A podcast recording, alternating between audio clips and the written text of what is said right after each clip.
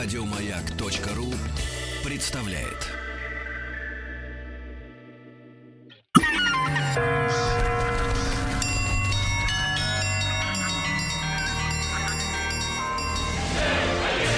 Русский мир. Истоки. Друзья мои, э, мы в нашей программе исследуем э, все возможные темы э, приложения интеллекта. В прошлом часе мы боролись с женщинами, да, а сейчас будем с исторической слепотой бороться, да.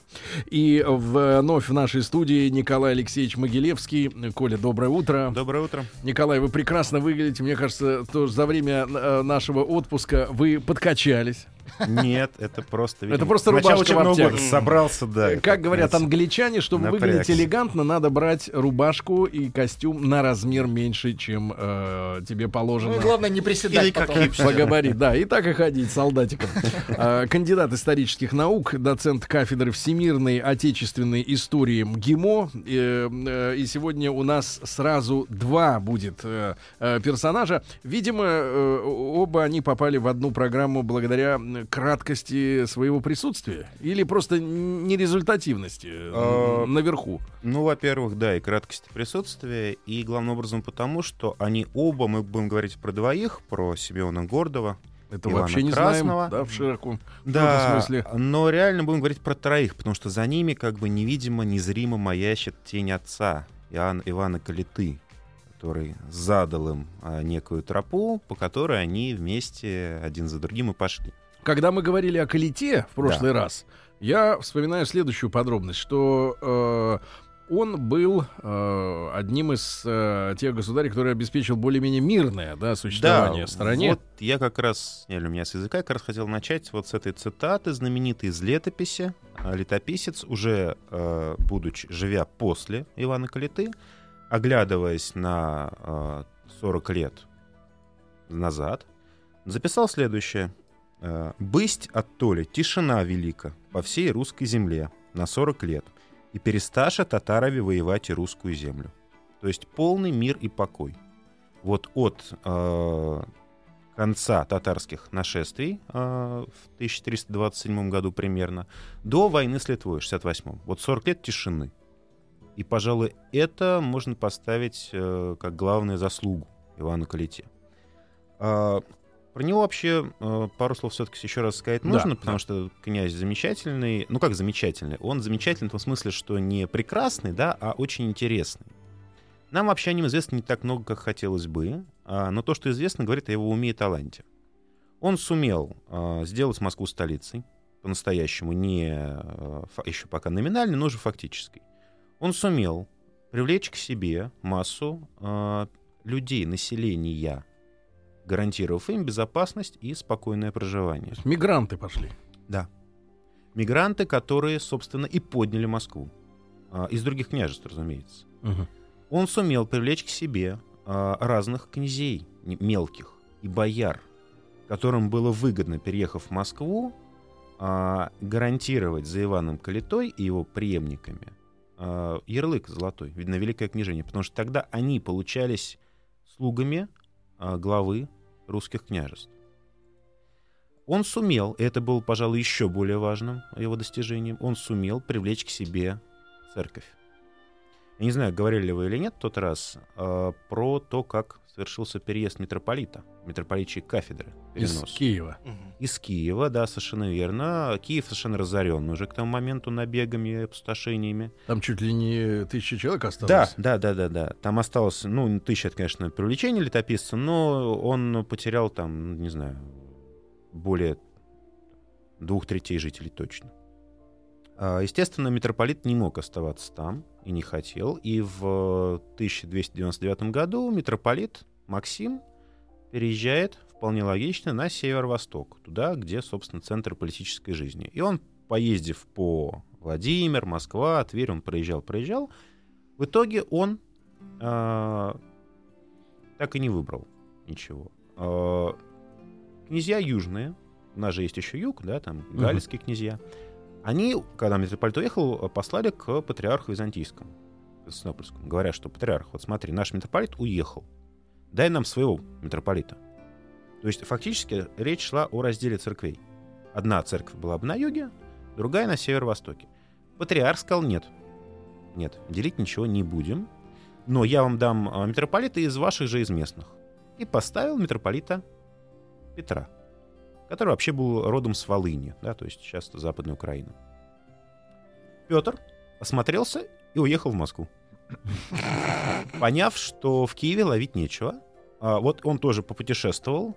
В Твери у него была очень неприятная... Он вообще хотел ехать сначала в Тверь. Тверь-то была сильнее, да, вы, наверное, говорили про борьбу Ивана с Тверью, Мгм. как он себя, в общем-то, достаточно подло повел. А, уехав в Тверь, он там а, был обвинен в симонии. А, знаете, да, Это это? религиозное какое-то преступление. Нет, Нет? это, это очень тяжелое обвинение, очень серьезное. Симмония — это, иначе говоря, а, продажа должностей за деньги церковных. То, чем Мгм. занимались э, достаточно ну, не В открыто. Европе. Папы, да. Но бывало это и у нас. Бывало это и у нас. И вот Петра в этом обвинили в Твери. Обвинение доказать не удалось. Но у Петра осадочек остался, разумеется.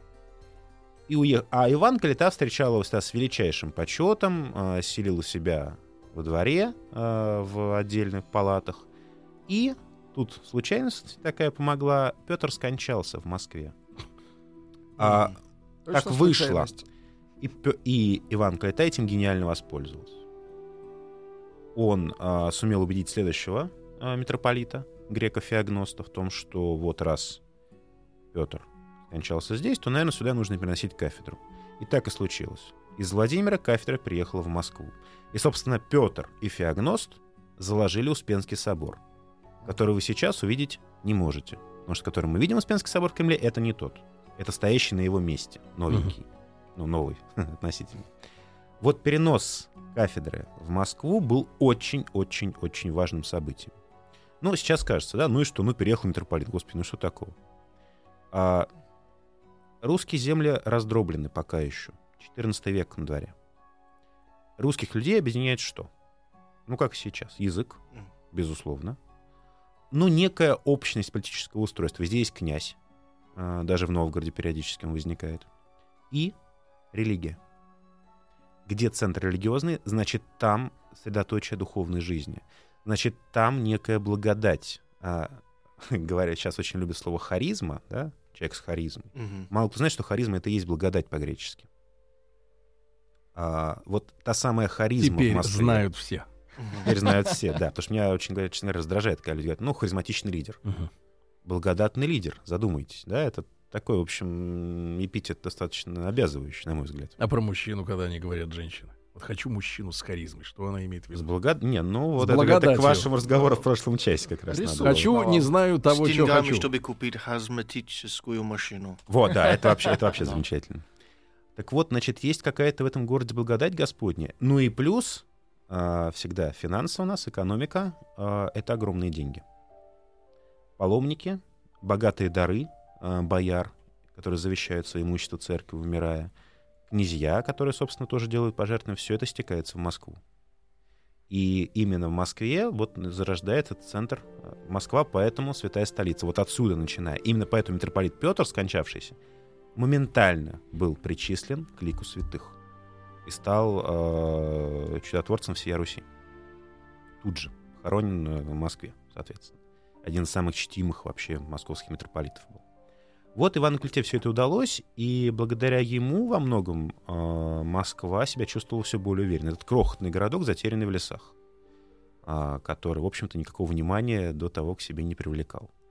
И когда Иван Калита скончался в 41 году, 1341, э, вот тут началось для нас самое интересное, потому что Иван Калита своим поведением москвичам, то он был мил и любезен. Ну, вы, да, говорили, наверное, что Калита непонятно от чего, то ли Мгм. жадина, то ли наоборот. Кошелек.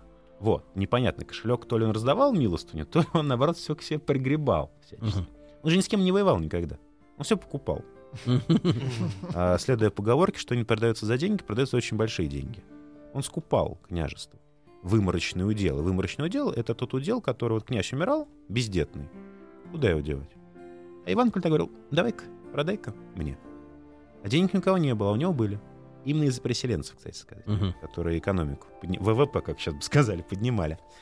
И вот э, такой политик, он, конечно, настроил против себя очень многих.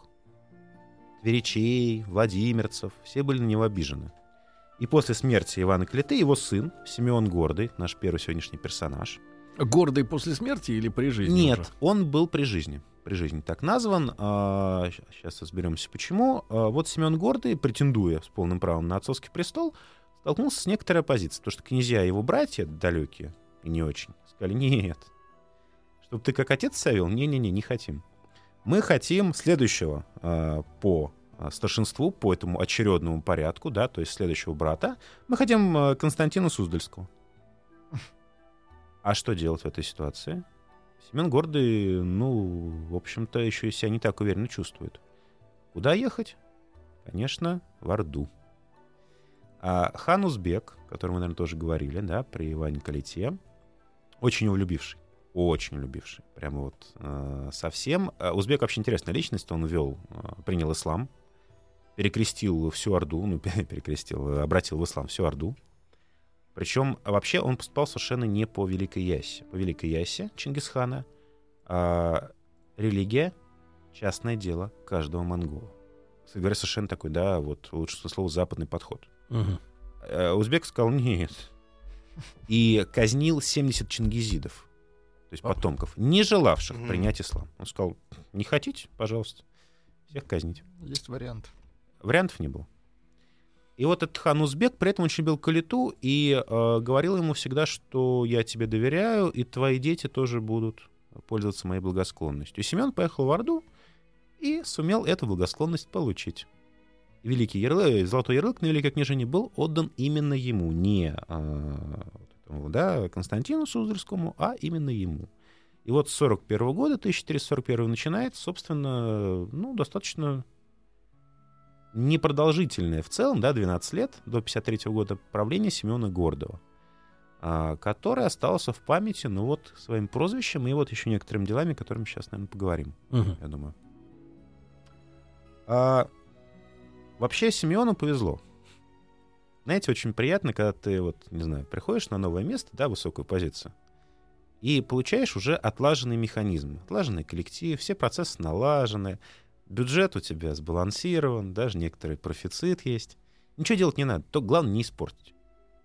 Можно что-то вносить. Знаете, вот я, у меня почему-то такой дурацкий пример. тут Все тут, наверное, увлекаются футболом. Помните, да? Сборную Испании, который выиграл чемпионат мира 2010 года. А, и, который, и который принял Дель Боско. Мгм. Надо было просто ничего не испортить. Он не испортил, выиграл чемпионат Европы. Вот примерно то же самое. А, Семен Гордый получил э, прекрасно отлаженный механизм государственный. Деньги собирались, народ приходил, э, бояре приходили со своими войсками, отношения с, с Ордой были великолепные, э, отношения с другими городами были разные, но в целом все боялись ссориться с Москвой. И Семен Гордый был, э, собственно, поставлен перед одной задачей — не испортить. У него было несколько таких, как бы сказали, Шансов. шансов, да, это испортить нескольких замятин. Как говорили, да, замятня, то есть некая такое смута, междоусобица, которой он э, вступил, в общем, не совсем по своей воле, но вел себя достаточно круто и резко. Серьезно, у него была ссора с э, новгородцами, ну, разумеется, с кем же еще. Новгород э, очень нервно относился к политике Ивана Калиты. Потому что Иван Калита их э, периодически просто блокировал. Помните, да? Что если- Еду перекрывал. да, если хочешь Новгороду нагадить, э, закрой им подвоз с низов, с низовья, то есть с юга. Хлеба, все. Новгород будет сосать лапу и пытаться какими-то способами эту блокаду снять. А Симеон, решив, что он там поссорился с новгородцами, э, он отправил э, своих бояр в Торжок, Мгм. город под Тверью, да? А Торжок традиционно это сфера влияния Новгорода. А, И Не Новгород- близко. нет, не близко, но это вот очень важный для них был пункт, как раз позволявший им Форпост? выходить, да, на южные пределы. Потому что Тверь это, это Волга. Мгм. По Волге уже можно возить хлеб, им очень важно было это. И, э, приехав московские бояре в Торжок, оказались неожиданно для себя схвачены, с семьями посажены в темницу. Сделали это новгородцы. Торжок сразу послал в Новгород, сказал, ребят, нам едут москвичи, что делать? Новгород сказал, сейчас пришлем своих, все будет хорошо. А, посадили москвичей в темницу, а, а в Москву послали следующий новгородцам, мне очень понравилось вчера, а, следующее послание. Еще, пишет э, Семен Гордом, еще господине на столе в Новгороде еси не сел, а уже бояре твои сильно деют. То есть еще не начал править, а уже, значит, твои люди руки распускают. Что это ты делаешь? А Семен Гордый очень расстроился, разозлился, собрал войско и пошел в сторону Торжка. А новгородцы поняли, что сил сражаться особо уже и нету. Мгм. И тут же а, послали Симеону извиняться. Сказали, ну, мы согласны, посылай своих наместников, мы тебе заплатим штраф, но давай не будем ссориться. В итоге конфликт был улажен, Торжок вот стал э, под московскую руку, а новгородцы вот больше таких э, буч не поднимали. Семену Гордому удалось еще один очень важный вопрос решить, такой серьезный. А, Всегда корень всех бед в киевской, ну не киевской же, поздней киевской Руси, да, и до татар, это княжеский междоусобиц. Брат на брата, старое доброе дело. Казалось бы, здесь масса поводов. А Семен Гордый еще пока не так уверен в себе, как Иван Калита. Братьев много, все хотят кусить кусочек. Но ему удалось, э, как Ивану Калите, как его отцу, договориться полюбовно. Они заключили договор, по которому а, младшие братья себе выговорили право управлять вот этими своими небольшими уделами, признавая за старшим право на великое княжение. Это было очень важно для Симеона, потому что он сумел мирным способом добиться того, чего обычно добивались при помощи мечей. И очень интересно, этот договор и завещание Симеона впервые а, написан на тряпичной бумаге. Уже не на... со- Пересте. да, нет, не на пергаменте, есть на коже, да, а на тряпичной бумаге. Вот впервые по Москве появляется тряпичная бумага именно тогда. То есть середина, ну, первой трети 14 века. А Симеону в целом удалось еще и э, породниться с князем Тверским, жениться на его сестре. То есть с вечным врагом, да, они породнились. А ему удалось э, очень э, здорово Москву обустроить. Москва росла. И, собственно, вот знаменитый, да, первый белокаменный Кремль Дмитрия Донского 67 года, он был обусловлен тем, что Москва разрасталась. Семене Гордом в частности. А Семен Гордый получил свое прозвище, ну, просто потому, что в концу правления уже ощущал свою а, силу, мощь и свои очень твердые позиции в Орде. Мгм.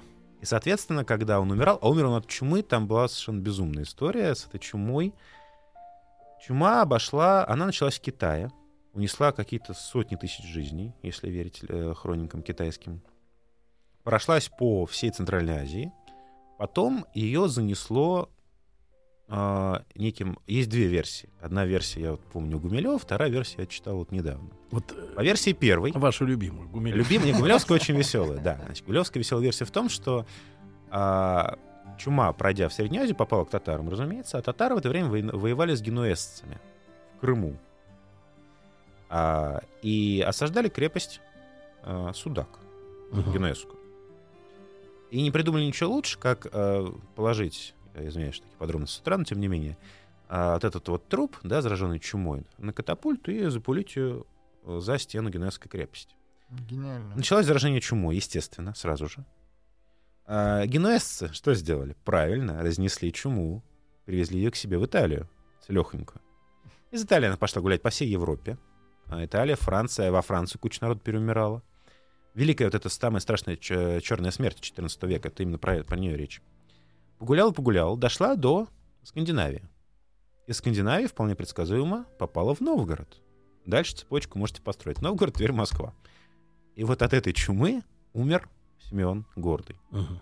Умер не только он, умер его брат Андрей Серпуховской и митрополит Феогнос, собственно.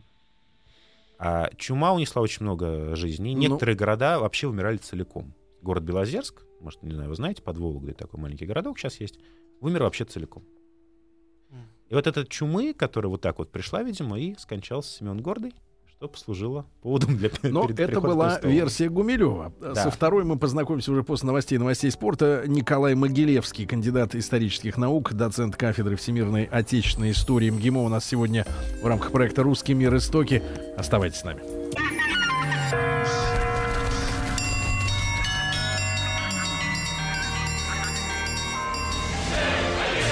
Русский мир. Истоки. Друзья мои, э, сегодня у нас в рубрике «Русский мир. Истоки» два героя. Семен или Семен Гордый. О нем мы э, сейчас вот э, говорим с Николаем Алексеевичем Могилевским, кандидатом исторических наук, доцентом кафедры всемирной отечественной истории МГИМО. И второй э, наш сегодняшний герой Иван Иванович Красный.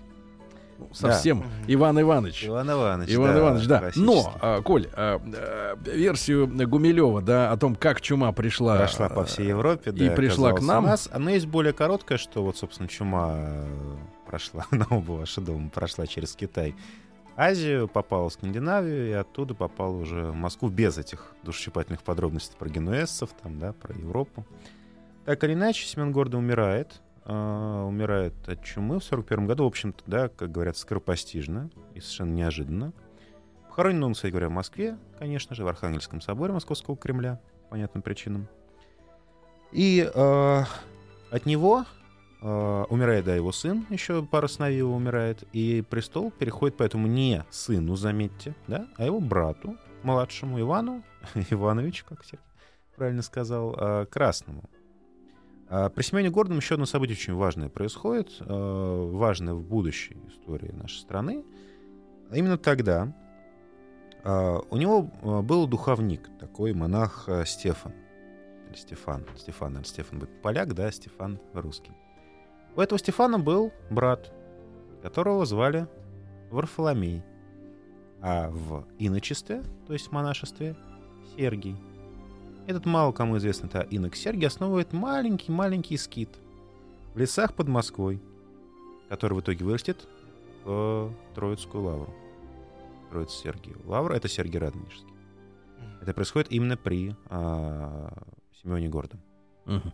Но пока лавры никакой нет, разумеется, и мало кому известный монах Сергий еще раз. Мгм. А почему, Коль, вот тот Симеон Гордый, а этот Иван Иванович? Нет, Иван Иванович тоже никто, никто не называет. Это как э, замечательно было, когда Николай II отрекся от престола и стал просто Николаем Романовым. Да, Николай Александрович Романов. А Не принято почему-то называть... э, ну, можно, но не принято называть князей вот по имени-отчеству. Как и И царей, футболистов собственно. тоже, да? Как и царей. Вот единственное исключение, которое я знаю, два, ладно, это Анна и Анна, и Елизавета. Елизавета первая редко говорят. Елизавета первая имеется в виду, скорее всего, Елизавета Тюдор, английская. Мгм. А наша Елизавета Петровна все-таки известна, да? А остальные все уже все. Дщерь. Дщерь, да, Петра. А его, конечно, все зовут Иван Красный. А есть несколько вариантов. Он, у него там еще несколько прозвищ. Он и а, милостливый, еще какой-то, но чаще используется красный. Есть две версии. Симпатичный. А, Да, первая вещь самая как бы понятная и ба- банальная даже. Это от слова красный красивый. Красная площадь, да, Иван Красный. Но мой э, один из моих преподавателей, очень крупный специалист как раз по Ивану Калите, такой э, Николай Сергеевич Борисов, доктор наук, заведующий кафедрой МГУ, он э, выдвинул предположение, что Иван Красный, потому что родился на Красную Горку. Не знаю, с Николаем Сергеевичем спорить не буду, потому что все-таки ему тут карты в руки, но версия интересная. Так или иначе, Иван Красный э, правит совсем недолго, в отличие от э, брата Симеона. Всего 6 лет, 53-59, 1300. И вот при нем он оказался правителем менее удачным и, пожалуй, чуть менее талантливым, а, чуть менее наделенным харизмой. А, при нем начинается некоторое ослабление позиции московского княжества, причем по всем фронтам. Он успевает, а, во-первых, сказать, получить удар со стороны а, совершенно неожиданной. Литовцы, которые к этому моменту активизировались заметно, литовское княжество, и уже напрямую вошло в э, соприкосновение с Москвой на западе для Москвы, на востоке для Литвы, ну, в районе Твери, вот за Тверью. А литовцы добиваются того, что То есть они так глубоко да, зашли. Великое княжество Литовское э, когда-то простиралось на территорию нынешней всей Прибалтики, Белоруссии и Украины. М. До Киева включительно. Это было огромное государство, огромное и очень сильное. И чудо, что не Вильнюс стал э, столицей русского государства. Такие шансы были. Так вот, литовцы добились того, что э, все-таки раскол церквей, ну не раскол, разделение церквей произошло, вот, о котором, да, говорил, помните, митроп... э, князья Южные, когда митрополит Максим уехал на северо-восток, они просили оставить кого-нибудь на его месте. Тогда не оставили, сейчас оставили. Был посажен отдельный митрополит в Киев. То есть, э, таким образом было признано, что вот две ветви есть. Есть северо-восточная, есть южная. Это, конечно, ударило по позициям Москвы как единого центра. Теперь центр не единый. Теперь Москва и Киев. А, но очень повезло э, Иоанну, Ивану Красному с митрополитом. Это самый, пожалуй, знаменитый московский митрополит Святой Русской Православной Церкви, очередной, а, очень чтимый. А это был небесный покровитель покойного патриарха Алексея II, к слову. Это митрополит Алексей. А, Он вообще происходил из очень знатного рода, боярского. Это было тогда частенько. Бояре многие давали своих детей. Боярский, получается, тоже Боярский, да, из знатного боярского. Но я боюсь, что он был крестьянин, из просто знатного боярский, да. боярского рода. А это был действительно боярин. Холоп был. Плещеев. Нет, Обидится на он вас, был смотрите. мушкетером. Вызовет он из рода дуэль, Сергей, мушкетеров. вы, наверное, Шутка. шпагой не так владеете. Ну, со шпагой Но, родился. судя по дому, в котором живет э, Михаил, Неважно, не вашего он ума дела. все-таки Это из рода дом. бояр. Из Вы рода не лезьте. Где живете в палатах. Это палаты, там А. пол даже подогреваемый Зависть. на улице. А, так вот, э, митрополит Алексей был человеком очень умным, очень волевым, а, очень дипломатичным. Вот я считаю, что у нас в МГИМО стоят памятники разным выдающимся дипломатам. Мгм. Ну, Горчаков, понятно, да, друг Александра Сергеевича, там, а, Александр Невский, понятно. Я не понимаю, почему это памятник Александру Первому, а, как все-таки вот уже специалист по этой эпохе, по Александровской. Это был выдающийся дипломат, действительно. И я бы на их месте поставил а, памятник митрополиту Алексею.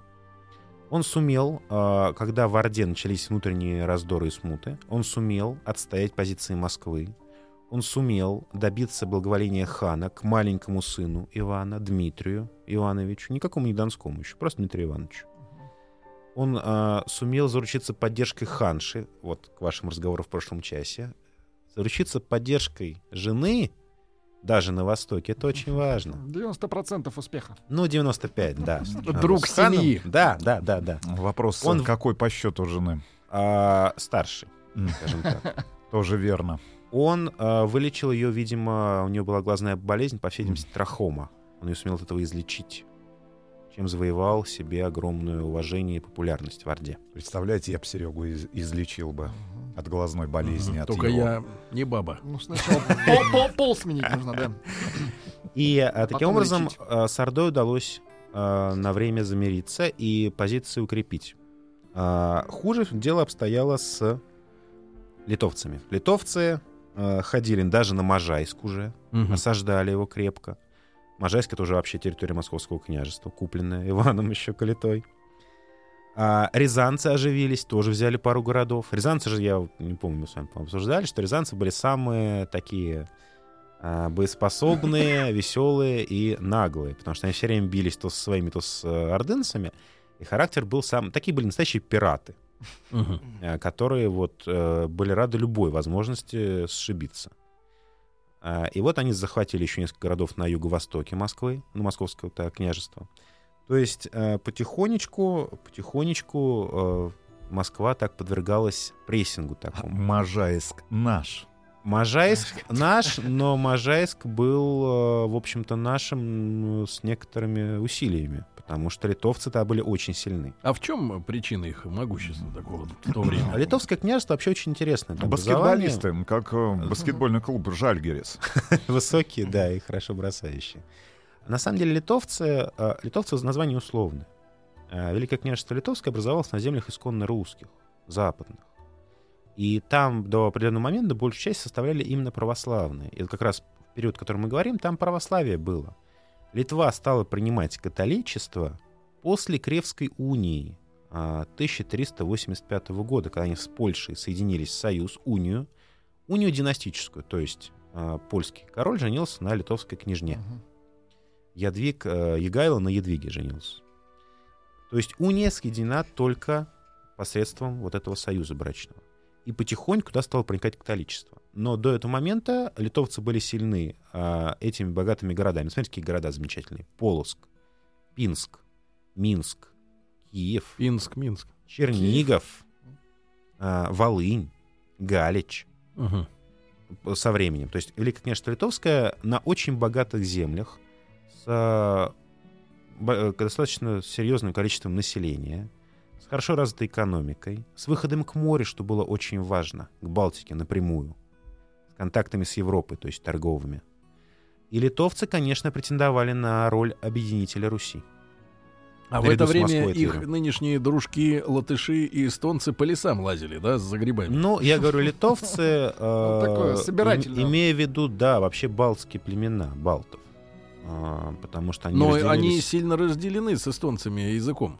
Да, теографины, чухонцы. теографины, а литовцы вообще, насколько я помню, к санскриту относятся, литовский язык. М. А, Но э, тогда э, эстонцы нынешние, они же были под Швецией, Мгм. под шведами. И поэтому там было совершенно четкое разделение. Шведы держали Я-Я Кемская да, вот э, Мгм. нынешний Петербург и чуть ниже, в сторону Пскова. А литовцы, соответственно, э, вот границу, ну, от Литвы начиная, да, и до Польши. А, но с ними, с шведами, в общем, особо не воевали там до поры до времени, но потом там начались совершенно чудовищные схватки, как раз вот к смуте ближе начнутся страшные совершенно противоборства Литвы и Швеции. А литовцы вот только тем, что начали насаждать католицизм, все попортили а, реноме свое в глазах русских, потому что а, а, для русского человека страшнее был даже не татарин, а именно католик. Потому почему? что, вот, хороший вопрос, Тим, потому что татары, особенно до того, как приняли ислам, М. то есть до хана Узбека, они вообще относились к вере индифферентно. Еще раз повторяю, по Великой Ясе э, вера человека — его личное дело. М. Ну, вера татарина, да, монгола. А на Руси, вы знаете, да, что монголы облагали данью всех, переписывая всех, кроме монахов. Церковь была освобождена от выхода, то есть от дани. И поэтому русскому человеку татарин был не так страшен, как католик. А тот? А тот, 14 век, а, самый что на есть, ну, крестовый поход уже отгремели, но скоро начнется, а, ну, еще не началось, но скоро начнется уже, да, движение Мартина Лютера через какое-то время. В Европе католик, э, папы — это самая серьезная сила на тот момент, это наивысший расцвет папства. А католики, конечно, желают а, обратить э, еретиков, православных, в католицизм. И поэтому приходят чаще всего с огнем и мечом, не желая да, делать скидки никакие никому, как потом будет поступать русская церковь по отношению к старобрядцам, собственно. Все то же самое будет. А, и поэтому католик, конечно, страшнее. Именно поэтому Литва и отпала в качестве вот, возможного а, центра объединения, просто потому что не хотели русские православные идти под а, поганых, поганус по латыни язычник. И никакого отрицательного контекста это слово не носило. А, под э, католиков. Литва сильна, и с Литвой Ивану и Красному так справиться толком не удалось. Это уд- удастся сделать только Дмитрию Ивановичу. Ну и, наконец, э, у него появились соперники в борьбе за Великое княжение, Владимирское. Э, стали появляться его братья, которые говорили, Иван, давай-ка делиться властью. Друзья мои, а если вы по каким-то причинам э, вынуждены отвлечься, в любой удобный момент на сайте радиомаяк.ру вы можете послушать нашу программу в записи. Или если вы литовец.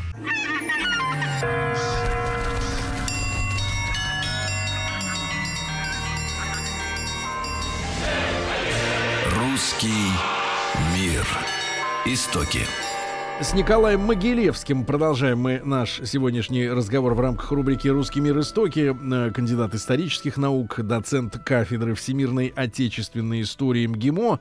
О Семене Гордом мы уже поговорили. И Иван Иванович Красный, который всего 6 лет правил, вот он перед нами. И э, большие заслуги, я так понимаю, э, коль ты э, э, э, большие заслуги ценишь именно митрополита, да, который был с ним Ну, рядом. потому что вот э, вообще, честно говоря, идея, что я думал больше даже говорить не о них, а о том, что позволяло в этот момент московскому княжеству вот так удачно э, развиваться и поступательно это делать. На самом деле это позволяло, это было заслугой боярства московского. а, и коренного, которое вот изначально, да, еще там при э, Юрии э, или даже при сыне Александра Невского э, оказалось в Москве, и при пришлых боярах, которые переезжали от своих. Вообще тогда э, бояре совершенно спокойно могли, если князь их не устраивал, они могли, имели право отъехать от него э, к другому князю. Это не было преступлением, это не было предательством. И вот, между прочим, когда вы будете говорить про Ивана Грозного, да, и Курбского, ведь Иван Грозный ставит это в упрек Курбскому, говоря, что вот, гад, ты, значит, меня предал и уехал к как раз врагам моим в Польшу, в Литву. А Курбский говорит, так, секундочку, это мое исконное право. Как ты можешь ограничить мой отъезд? Захотел, уехал. Как и крестьянин мог перейти в Юрьев день, если его не устраивал хозяин. А вот А, пока это было Э, возможно. Крестьяне могли бы, перед, как сказать, выбрать другого Да, хозяина. Тим, да. Нужно было заплатить пожилое, то есть э, плату за то время, пока он прожил у хозяина. Ага. И в районе 26 Ну, это было н- б- большое- ноября А. крестьянин снимался и мог идти к другому. Это была огромная сумма денег, которая. По-разному. Это зависело от э, как бы срока, сколько он Мгм. жил, от э, самого хозяина и так далее. Но это было возможно. Тим, у тебя права еще- есть э, У возможность вас у сделать всех есть этот выбор. возможность э, сбежать да, от Сергея и пойти к другому. Нет, ну у Тима сбежать из Лэнгли Э, К- э, и найти новых хозяев, как это сделал его друг. Другой вопрос. А Эдвард. чем кормились Да, бояре? Ми-6. Вот, Бояре- Источник. Бояре кормились по-разному. Бояре кормились, конечно, в первую очередь за счет э, людей, которые жили на их вотчинах. Вотчины Налоги? поместья, да, вот разные вещи. Вотчина — это то, что принадлежит тебе. А, ты можешь это продать, заложить, завещать, передать церкви, ну, в общем, почти что хочешь сделать. Поместье дается за службу. Бояр было и вотчины. Да, э, они, э, они, крестьяне, жившие в этих вотчинах, платили и зачастую деньгами, реже, чаще натуральный оброк, ну, да, зерно, грибы, мясо и так далее. А бояре могли периодически, могли чем-то торговать. Бывало такое. Но они считали, правда, делом не очень э, для себя достойным. Вот, между прочим, до сих пор. Да, а, ну, до нынешних времен уже почти нет, но в советское время еще точно. Торговля. Ой, какая гадость Ниже плинтуса. презрительно относились к этому, в отличие от Европы, где э, джентри, да, новое английское дворянство, было счастливо торговать. И не видел в этом ничего такого зазорного. Бояре этим э, торгова- м, заниматься не любили, но порой торговали. Дары от князя. Подарки всегда. Жалуйте шубу с царского плеча. Помните, Иван Васильевич, да, говорит? Что-то в этом духе. А плюс, ну, в случае удачных каких-то войн, да, добычу делили. То есть бояре вполне себе жили неплохо и были освобождены от налогов, кстати сказать. Это То называется... есть би- одни кайфы. Ну, как сказать, э, да, это как, знаете, хорошо быть генералом до определенного момента. Потому что, скажем, если князь опалу кладет, то ну, можно лишиться головы в легкую. Но в целом жизнь боярина была, в общем, либо по проще. кайфу, либо никак. Да, да, но у нас же не бывает, да, какой-то вот умеренный стиль. Либо хорошо очень, либо очень плохо. А, и бояре, собственно, и вели дела, по сути, за Ивана Красного вместе с митрополитом. Потому что Иван Красный оказался, ну, правителем не очень способным к этому. И в итоге он обладал таким же гордым характером и кичливым, как и его брат Симеон, но не обладал его достоинствами. И поэтому бояре, ну, в общем, снося э, такое поведение от Симеона, к Ивану относились с куда меньшим пиететом. И начали с ним ссориться. И И раз- угробили, в конце концов? Нет, нет, нет. Все-таки до этого не дошло, но они воспользовались своим правом отъезда. И часть бояр просто отъехала э, к рязанскому князю. Сказал, все, тебе с нами плохо, мы поехали. И уехали. А это был э, минус-то не для них, а для князя. Потому что он лишился, как бы сейчас сказали, толковых управленцев. Специалистов хороших. И э, только вот его э, смерть тоже преждевременная, она, в общем-то, ну, наверное, остановила вот такой некий кризис московского княжества, который... Потому что, знаете, вот, да, синусоида, некий пик был достигнут Семеном, и это нормально, опять же, как длинные волны Кондратьева, да, всегда экономика синусоида идет. Должен был пойти спад, неизбежно. И он пошел, но оказался не очень глубоким. А, Во многом благодаря а, митрополиту Петру и боярам. Потому что Дмитрий Иванович у нас совсем маленький, он вступает на княжеский престол, ему 9 лет, мальчишка еще совсем. А Иван Красный таким образом у нас остался только своим прозвищем, в общем-то, и вот некоторыми неудачами. Но он э, больше известен как отец Дмитрия Ивановича Донского, о котором, я так понимаю, у вас уже речь в следующий раз. А, Да. но вот ему досталось тоже, э, с одной стороны, хорошее княжество, с другой стороны, с некоторыми проблемами, потому что Литва, э, смута в Орде, недовольство собственных братьев и дядьев а, и конфликт со своими же боярами, что самое страшное это на самом деле. А, латинская поговорка гласит а, «Уби «Иби Виктория, уби Конкордия». Там победа, где согласие. Согласия в доме московском уже почти не было. И Дмитрию Ивановичу пришлось заново отстраивать отношения со своим, своей элитой, Мгм. что было жизненно для него важно, конечно. Николай Алексеевич, а вот скажи такую вещь, мучает меня. Да. Вот э, иногда нет-нет, да и в простонародье-то звучит слово «баба». А вот э, в те времена, вот в летописях в этих тканевых или там берестяных, женщин их как называли? Вот э, в том периоде, когда мы... И вообще откуда А. взялось слово «женщина»? Хороший, хороший. Уродливое. Наверняка немцы придумали. Это все придумал Черчилль в 17 году, да. А, нет, а, понимаете, Сергей, там же про простых э, женщин-то речь не шла. Если она княгиня, то она княгиня. Если она посадница, Марфа А вот если вообще А вообще, не писали, ну, жены писали, жена. это жена. Нет, жена в смысле женщина. Мгм. А, да, там жены там, московские, да, вот то-то, Мгм. то-то. Потому что женщина сама по себе, это либо она еще девочка, Да. Либо жена. либо она уже вдова. Ага. А так она жена. А кто ж такая баба тогда? Это ну, вообще баба, моя мама всегда мне говорила, что это просторечие. Так называли крестьянок. А, вот оно Женщина-дворянка никогда могла быть бабой. Мгм. Базарная баба. Это ну, Понятно, такая разухабистая Ну, вот как бы и разродились, да. Ну что же, э, Николай э, Вагилевский, благодарю, Коль, большое Да, за спасибо. Огромное. прекрасный рассказ. Кандидат исторических наук, доцент кафедры всемирной отечественной истории э, МГИМО. Если не успели послушать на сайте радиомайк.ру, это можно сделать в любое удобное для вас время. Еще больше подкастов на радиомаяк.ру.